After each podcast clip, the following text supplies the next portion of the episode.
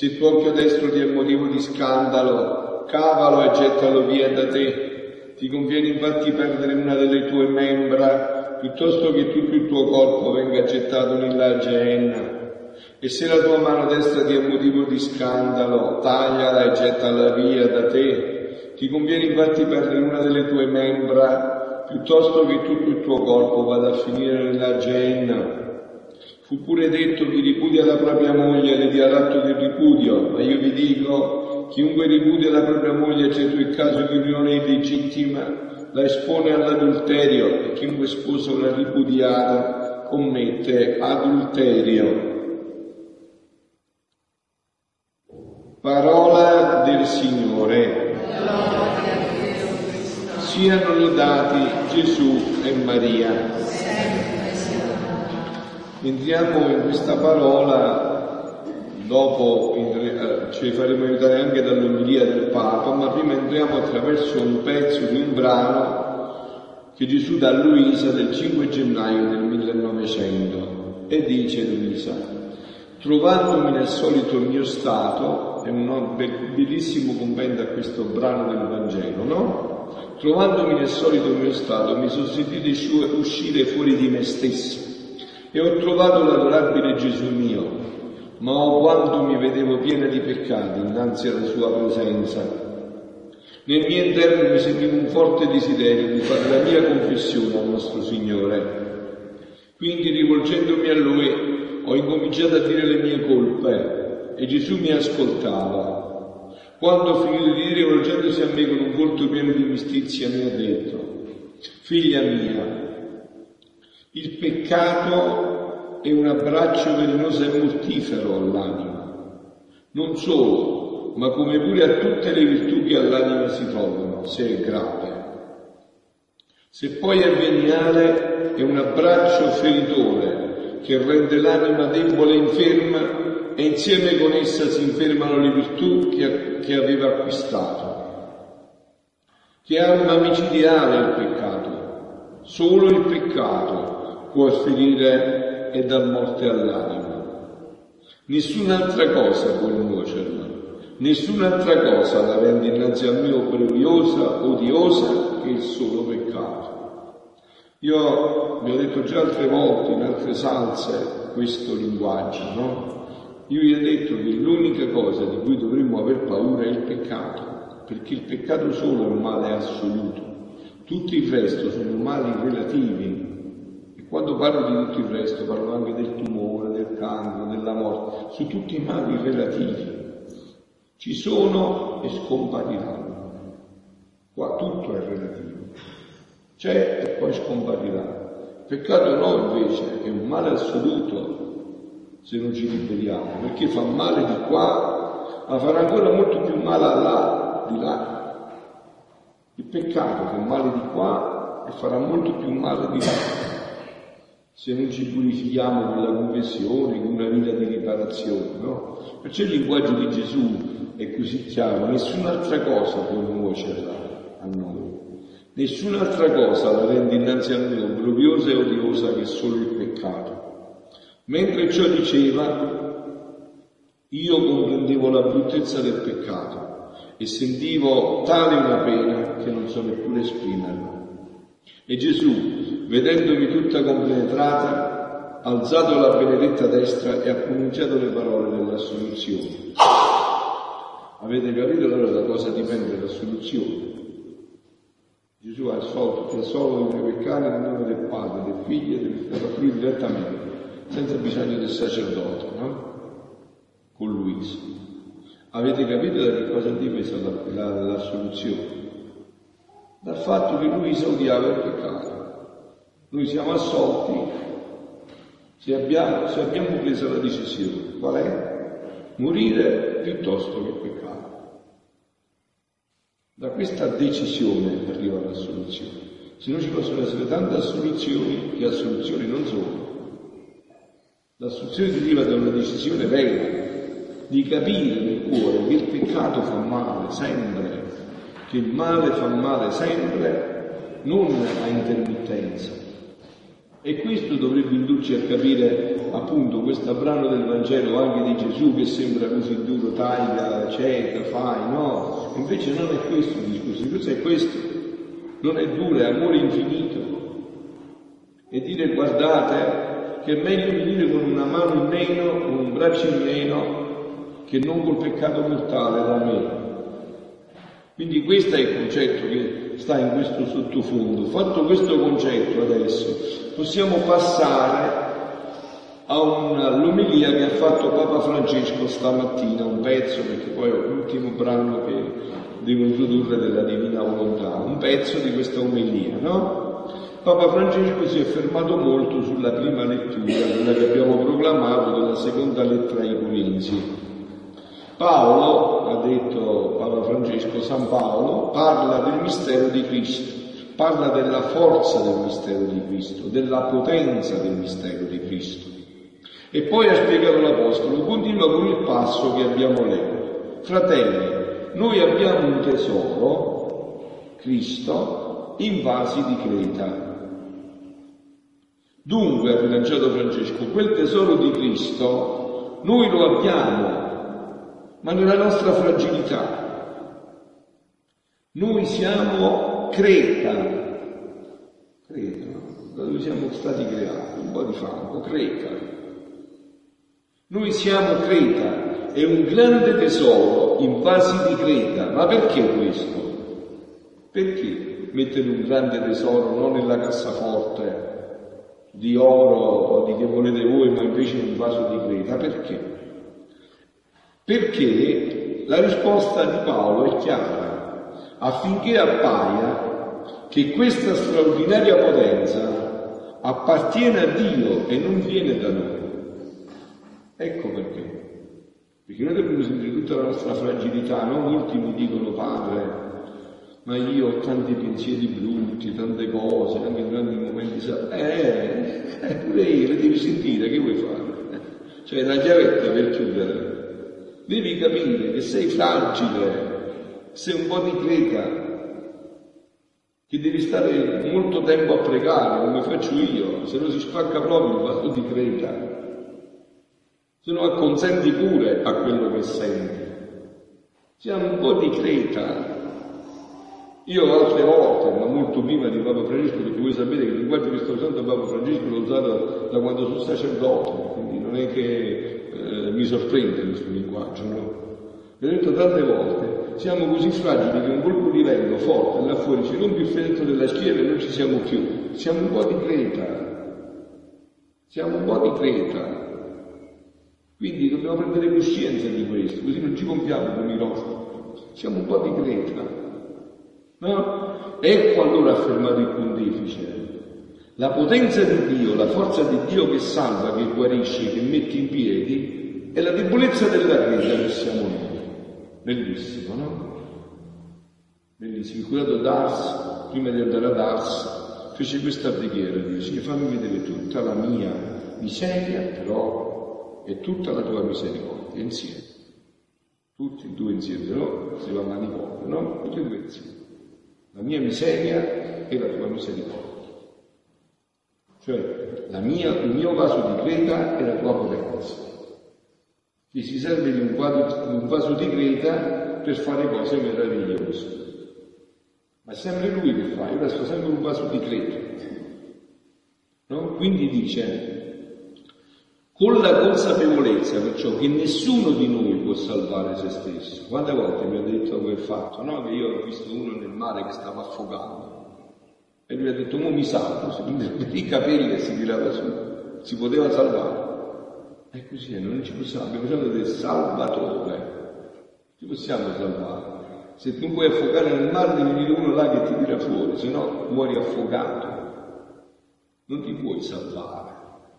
Quindi nessuno di noi può salvare se stesso, tutti noi abbiamo bisogno della potenza di Dio, della potenza del Signore per essere salvati. Questa verità, ricordate il pontefice, è come un leitmotiv nelle parole di Paolo, nelle lettere di Paolo. E infatti il Signore dice a Paolo, la mia potenza si manifesta nella tua debolezza. Se non c'è debolezza, la mia potenza non può manifestarsi. Di qui l'efficace immagine del vaso, ma il vaso debole di Greta. Così ha proseguito il Papa. Quando San Paolo si lamenta, no? ricordate quella volta che San Paolo, eh, quella spina nel fianco, dice Signore ma ti voglio bene, insomma mi liberi da questa spina nel fianco cioè tutte le tentazioni, tutte queste insidie di Satana, no? E si lamenta e chiede al Signore di liberarlo dagli attacchi di Satana, dice lui, che lo umilia e lo svergogna, gli attacchi di Satana, no? Il Signore cosa risponde?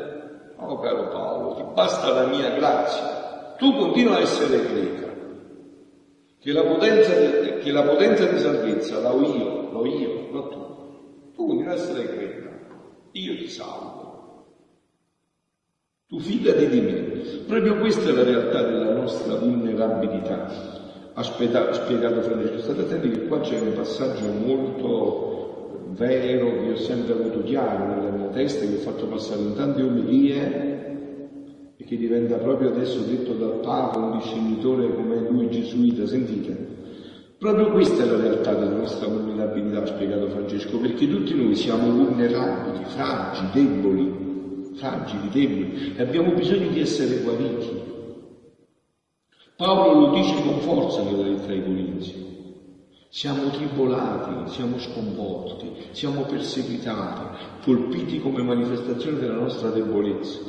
Ecco la debolezza di Paolo, manifestazione della grazia. E questa è la nostra vulnerabilità una delle cose più difficili nella vita è riconoscere la propria vulnerabilità. Sapete chi dimostra che riconosce la sua vulnerabilità, che è fragile? C'è un test. Chi prega molto, ma non dice le preghiere, no? Chi prega molto, fa le pozzette di lacrime, perché stanno tante preghiere, lo anche noi in comunità, amministrazioni, dico di qua, che scappa di là, no? E la preghiera è un'altra cosa, una cosa molto profonda, non è la, le preghiere, no?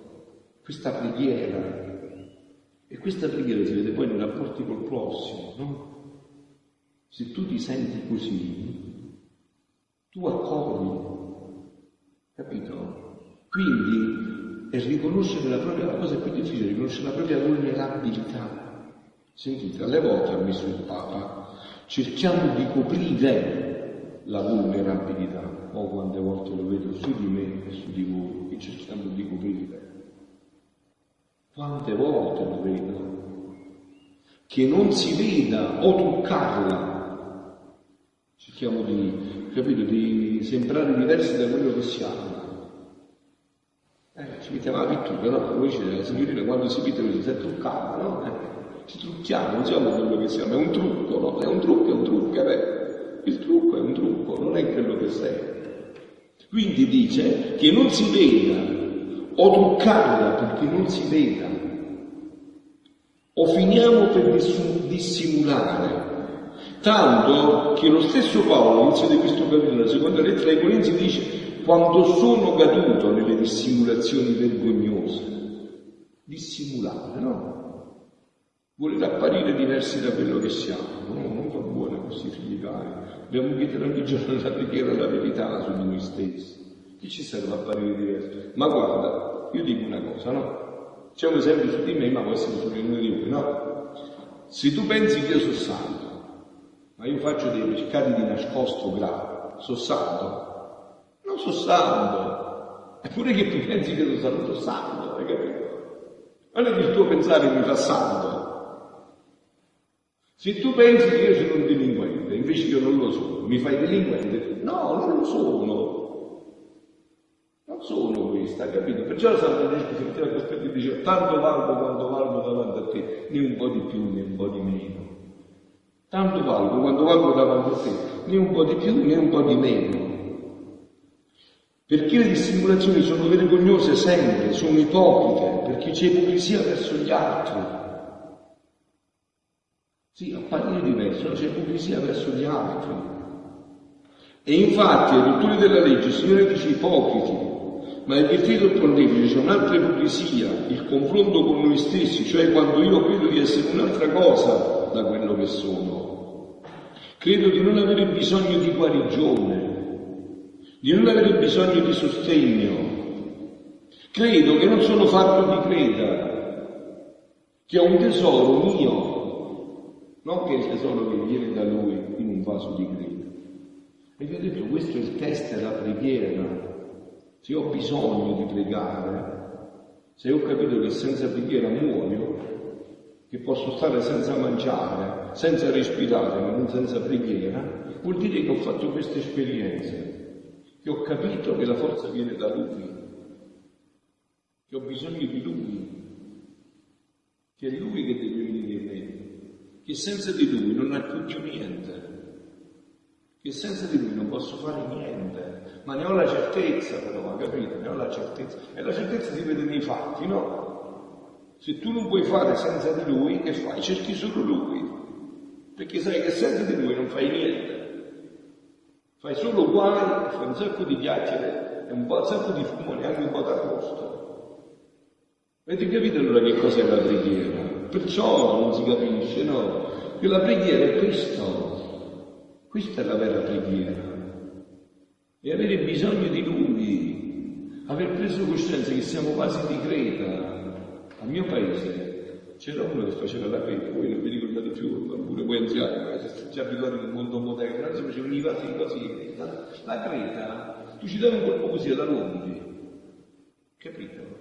È Creta. Noi questi siamo un po' di Creta, siamo dei vasi di Creta. Però diventiamo dei vasi di oro altissimo se permettiamo a Dio di abitarci. La creta che diventa oro finissimo è più brillante che c'è se Dio ci viene ad abitare. Se permettiamo questo, e, ma avvertite il pontefice, c'è un altro e questo ha fatto presente Francesco, è il cammino, la strada del, verso la vanità la superbia, l'autoreferenzialità di quelli che non sentendosi creta cercano, cercano la salvezza, la pienezza di se stessi. Non si deve mai dimenticare perciò che è la potenza di Dio che ci salva, ha ricordato il pontefice. Perché la nostra vulnerabilità, Paolo la riconosce dicendo senza mezzi termini, siamo tribolati, ma non schiacciati perché la potenza di Dio ci salva, non le nostre forze, non i nostri progetti, non i nostri programmi. La potenza di Dio ci salva. Salto perché poi voglio arrivare alla fine con il mio, uh, poi verrà finire di leggere a casa, c'è ancora qualche pezzo, io voglio dire quello che è importante, no? Paolo ci porta con questo modo di pensare, di ragionare, di predicare la parola di Dio a un dialogo tra il tesoro e la creta. Che bella definizione della preghiera, eh? Capito? Cosa è la preghiera? È un dialogo tra il tesoro e la creta. Signore, non ce la faccio, vedi? Prometto certo, quando sicuro, dammi la forza. Io faccio tanti progetti e poi faccio progetti, progetti, punto, punto, punto, quante delusioni ho bisogno di te, senza di te, è il discorso tra il vaso di Creta e il tesoro. No? Ha affermato un dialogo che continuamente dobbiamo fare per essere onesti. Ha aggiunto, indicando a modo esempio, quando andiamo a confessarci e magari riconosciamo, sì, ho fatto questo, ho pensato questo, e così diciamo i peccati come se fossero una lista di prezzi al mercato. Ho fatto questo, questo, questo. Ma secondo il Papa la vera domanda da porsi è, ma tu hai coscienza di questa creta, di lui che parla, eh? Hai coscienza di questo? E se hai coscienza poi si vede nel rapporto con gli altri. Se appena parli ti compri subito come un rospo, vuoi sempre avere ragione, ti autoreferenzi tu stesso, su tutte gli altri, è stata la preghiera aleatoria sono state le preghiere, magari voi detto ad alta voce, a Luccano, no? Ma non hanno fatto effetto. Qui si vede nei fatti. I fatti, il test è nei fatti. Il test di questa veramente coscienza non è dirlo, è nei fatti. Se tu veramente ti, tra virgolette, ti sei convertito, tra virgolette, sei convertito veramente a questa logica, si vede nei fatti. Perciò io dico ho un fiuto speciale per vedere una vera conversione. Subito me ne accorgo. Perché sta qua. Si vede nei fatti, sui fatti che dimostrano che tu hai fatto questo, che capisci che sei veramente un vaso di creta. No? Anche quando noi diciamo, non l'ho letta tutta, l'ho letta veloce, non l'ho vista, anche quando noi diciamo siamo tutti peccatori, ha, proseguito il fratello, forse è una parola che diciamo così. Così è, quante volte ti dice, sono peccatore, ma ho ragione io! Eh, sì, come ti hai ascoltato da quello che sei peccatore, ma hai ragione io. Eh, non c'è coerenza, capito? No? Si smascherano tutte le cose, no? Si smascherano tutte le cose. Anche noi quando diciamo siamo tutti peccatori, forse è una parola che diciamo così, senza pesarne di tutto, del tutto il significato. Se siamo peccatori, se veramente abbiamo fatto questa esperienza, e come ci permettiamo di giudicare il fratello? Constatiamo, valutiamo, ma poi diciamo se sapesse questi peccati che ho io, ma se lo sapesse, Per cui è opportuno fare un esame di coscienza con se stesso chiedendoci se abbiamo coscienza di essere creta, deboli, peccatori, consapevoli che senza la potenza di Dio non possiamo andare avanti.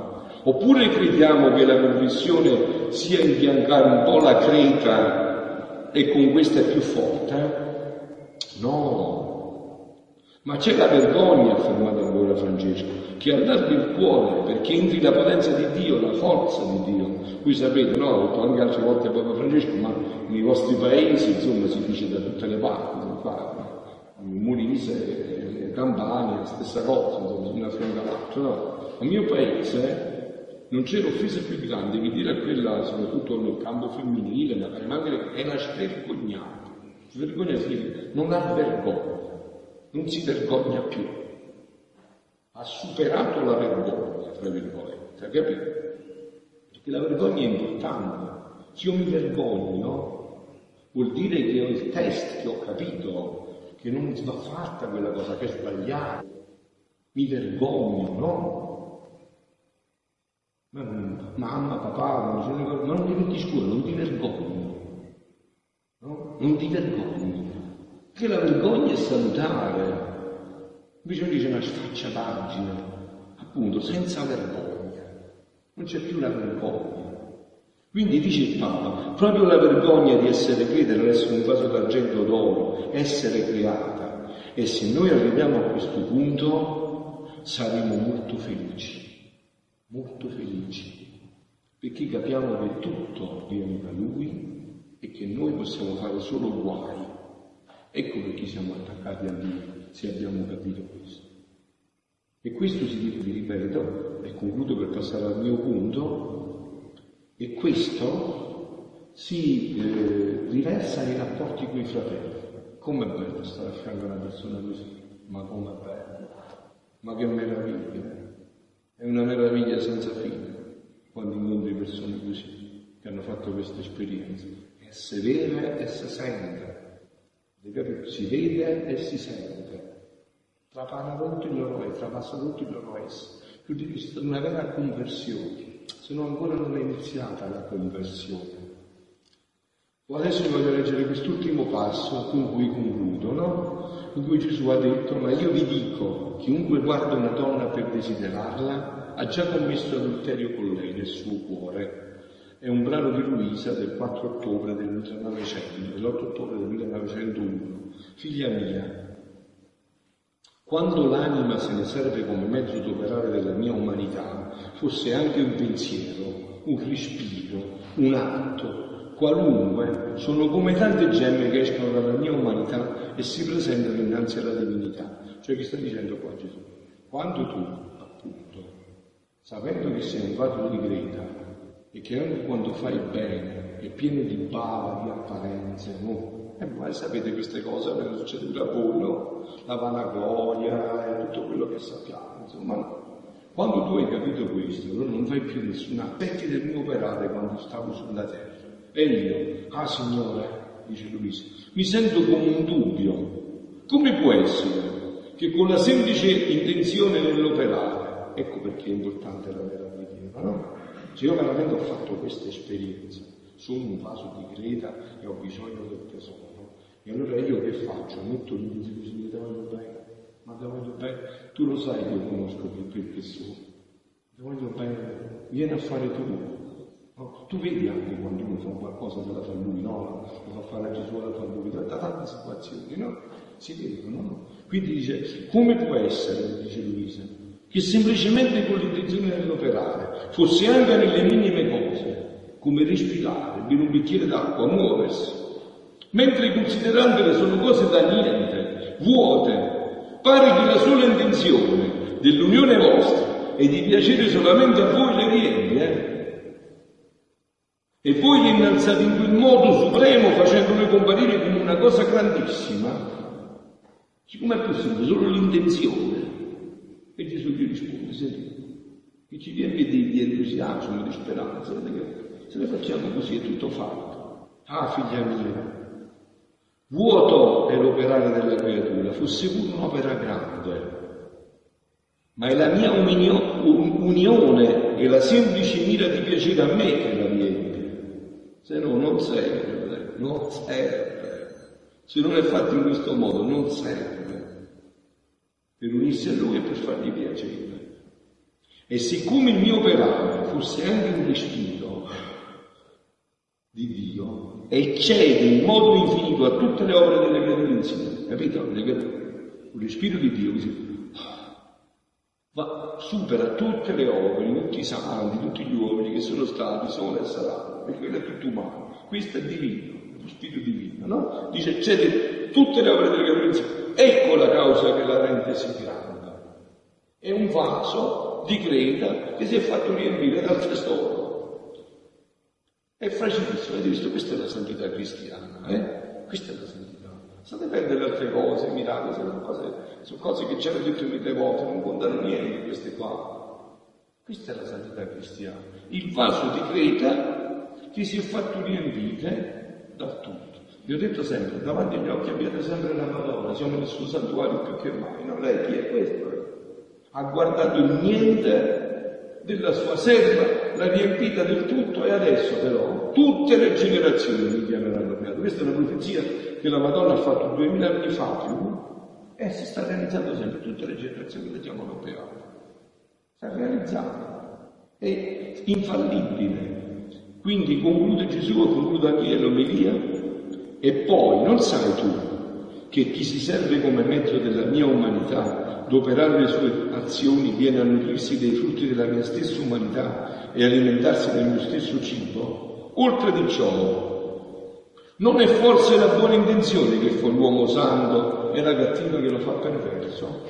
Ah, così è, no? è l'intenzione. Non sempre si fanno cose diverse, ma con le stesse azioni uno si santifica e l'altro si perverte. Siano lodati Gesù e Maria.